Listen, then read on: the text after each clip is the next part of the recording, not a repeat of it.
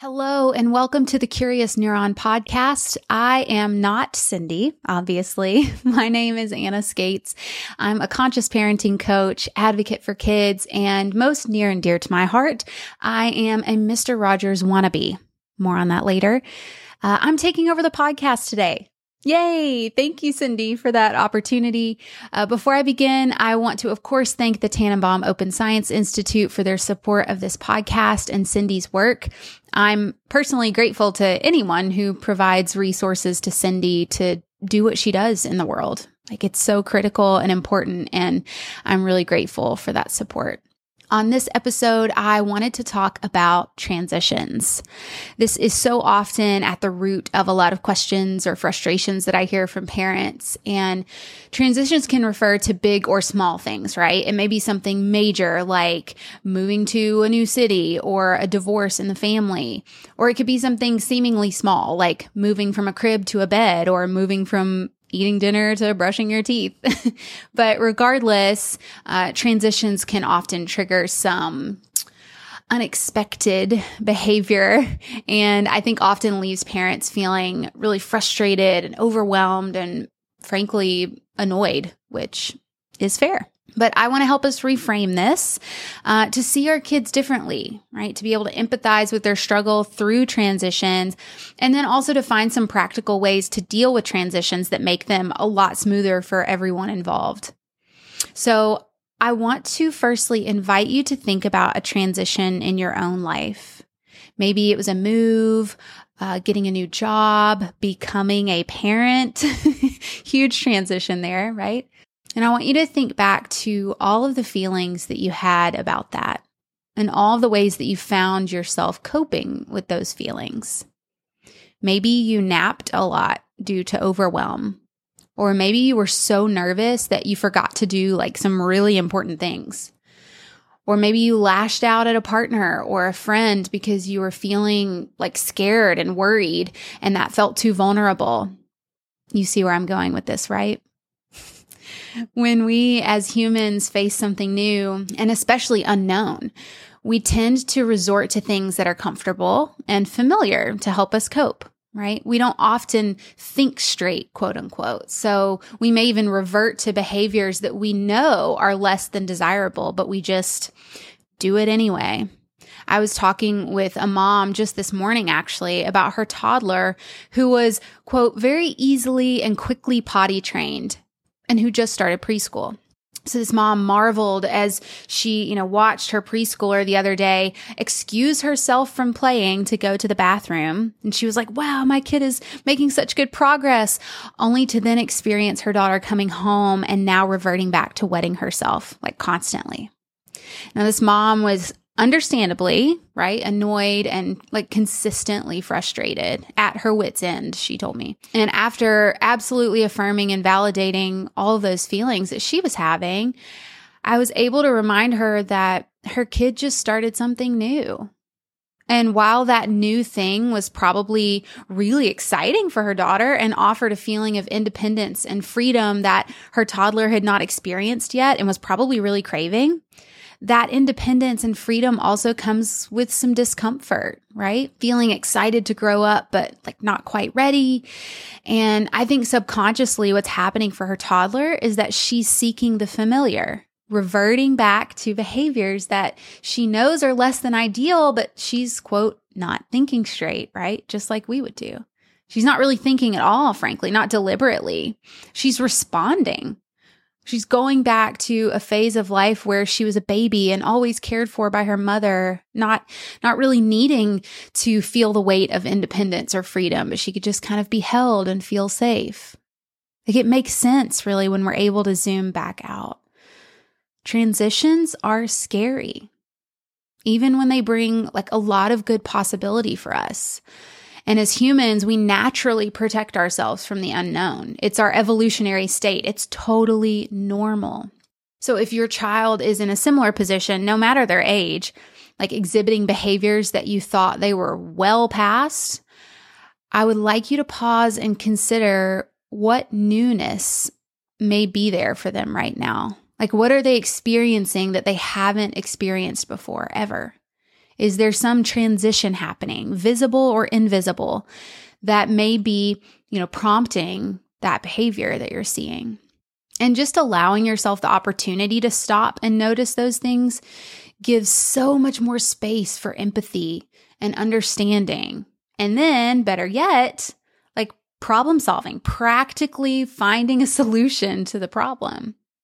One other thing I recommended to that mom as a way to help bring things kind of into perspective was to write down three things every day that she loves or appreciates about her daughter, or three things that she's proud of her for. Because her regression, her daughter's regress- regressive behavior is not all that there is to see about her. Like it's one thing that's happening right now. And same goes for the teenager who's suddenly moody and anxious all the time. That's not all there is to see. There's always more there. Okay, so so I want to switch gears a little bit here and talk about transitions between tasks. So I know one common struggle is getting your kids from thing to thing at home. This is I mean it's a thing here too. Like from playing a game to eating dinner or spending time together to going to bed or brushing teeth.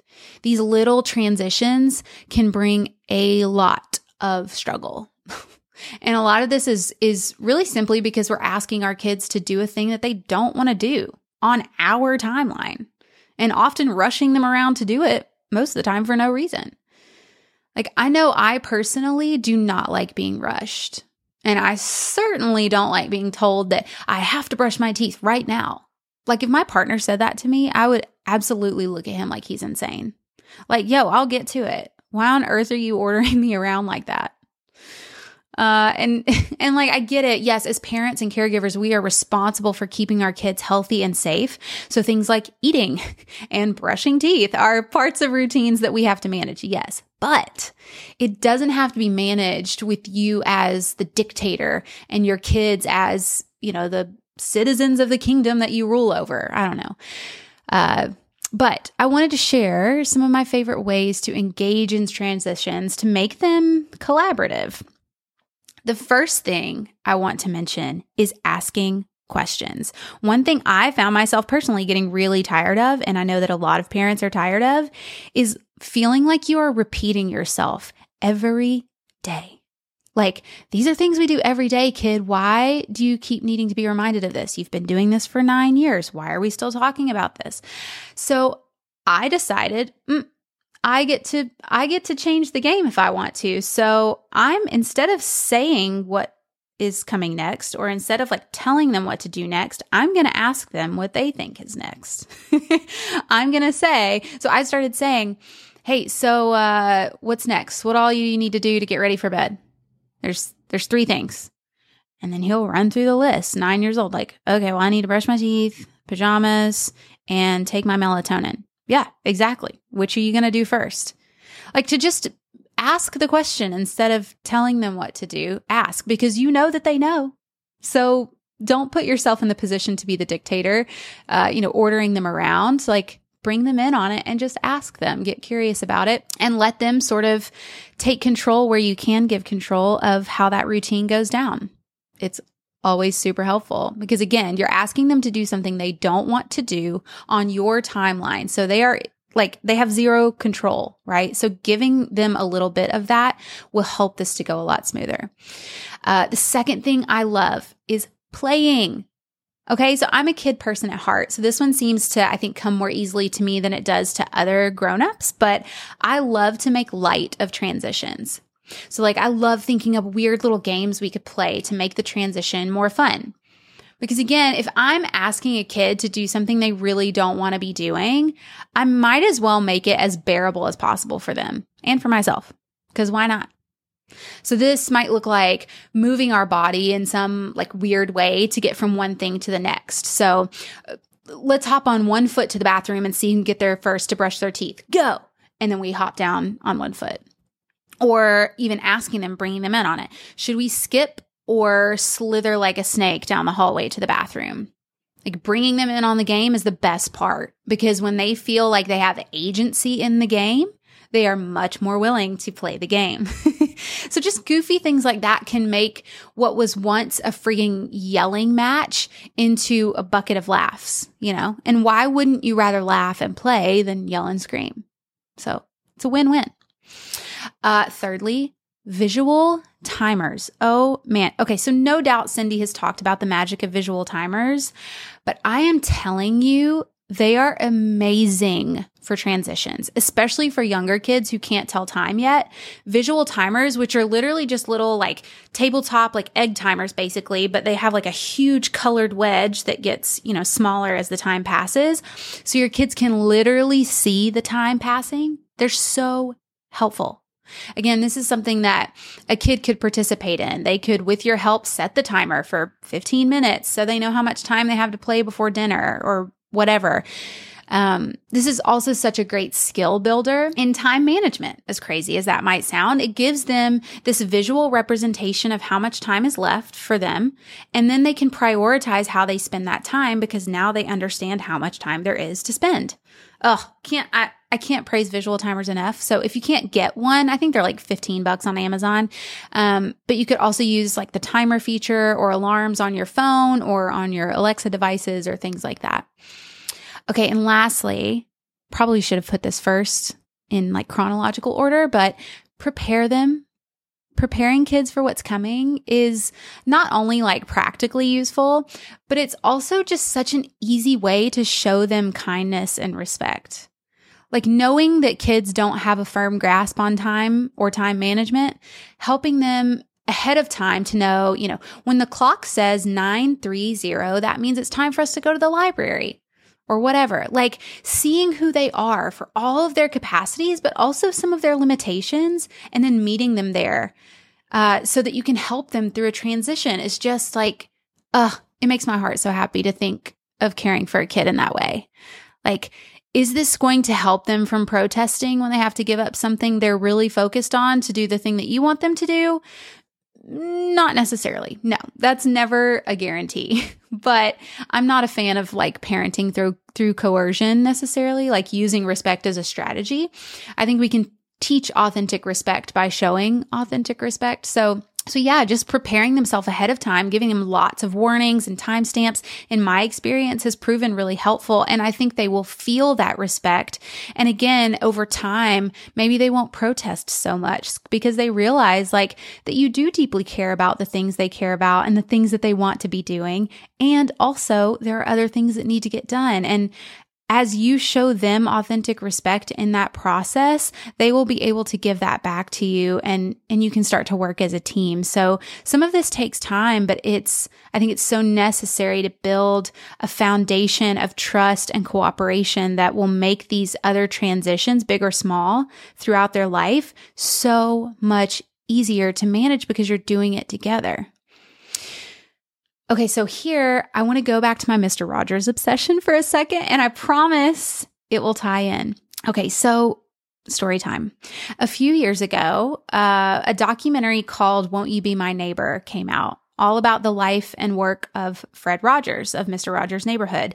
Some of you may have seen this documentary. I'm not talking about the Tom Hanks movie. I'm talking about the actual documentary um, that came out three or four years ago now. It is Oh, it's beautiful. Please go watch it if you haven't.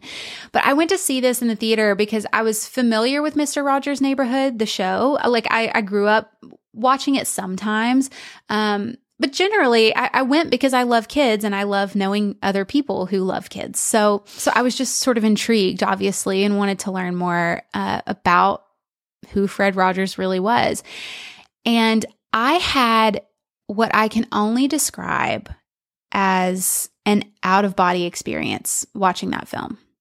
Like the documentary opens with Fred sitting at his baby grand piano at his house talking to a person behind the camera about transitions. And he's he's likening it to modulations or chord transitions or progressions in music because he's he was a phenomenal piano player and I'm also a musician so I'm immediately hooked right so he played through some chord progressions on the piano and talked about how in music, some transitions between certain chords are easier than others. Some are like a quick move from C to G and others kind of require you to totally shift your hands and weave through lots of black keys and change the way that your hands are positioned. Some transitions are harder than others. And he said something, I actually looked this up. So I have this typed out. I'm going to read it to you. This is what he says. It seems to me that there are different things in life, and one of my main jobs is to help children through some of the difficult modulations of life. Maybe I'm being too philosophical, but it makes sense to me. I sobbed, y'all. Like it made sense to me too. And I felt so seen and understood in a way that I never had before. And all because of this conversation around helping children through transitions. It was one of the most beautiful moments of my life watching this film and, and, and hearing him say these things. And I just completely related. And maybe that's why the topic of transitions always like holds this special place in my heart. And I always find myself wanting to talk about it. I've never actually made that connection until just now. So thank you. but if we can do that for our kids, you know, if we can see all of the things through which they're weaving and navigating, we can help them find their way through. You know, like if we can see what it is they're dealing with, we can help them because most likely we we can kind of see the path ahead of them. We are their guide, not their dictator right? We can help them transition into brushing their teeth, not tell them to go brush their teeth. It's that, it's that difference, that subtlety. And so I'll end with the same challenge that I gave to the toddler mom earlier today. Take some time today to write down three things about your child that you appreciate, admire, or are proud of. Not accomplishments, not things they did, but something about them as a person. I think it will help you to find the empathy and the wisdom you need to guide them through whatever transition, big or small, that they're struggling with. You've got this. Thanks for being here. Thank you to Cindy for giving me this platform to ramble on for a bit. And thank you, of course, to the Tanenbaum Open Science Institute for your support. You can find me on Instagram and Twitter at Anna underscore skates on both platforms, online at annaskates.co, and you can reach out via email at hello at annaskates.co. Uh, oh, and really quickly, stick around. I'd love to mention my project called Every Little Step. This is a fundraising campaign to raise money to provide step stools to local businesses to make their bathrooms more accessible to kids. If you're listening to this, you're probably a parent or caregiver of some sort. You have taken a kid to a public bathroom and have had to hoist them up and wedge them between your body and the countertop to wash their hands, and there's water everywhere. It's a complete mess. We don't build public spaces to accommodate kids, and it drives me nuts and it's a soapbox issue for me clearly. So I created this campaign to raise money. In this first phase, I will be hand delivering and customizing step stools to take to uh, Nashville area businesses because that is where I am. So I'm starting where I can. Uh, in my own backyard, and I am providing step stools to local Nashville area businesses to make their bathrooms accessible to kids. But phase two, fingers crossed, will be nationwide, baby. So if you live somewhere other than Nashville, um, please help to make this first phase a success because if this is a success, we can then partner and expand distribution and make this a nationwide and maybe eventually a worldwide thing. You can find out more about that project at everylittlestep.co. Thank you again for listening and have a fabulous day.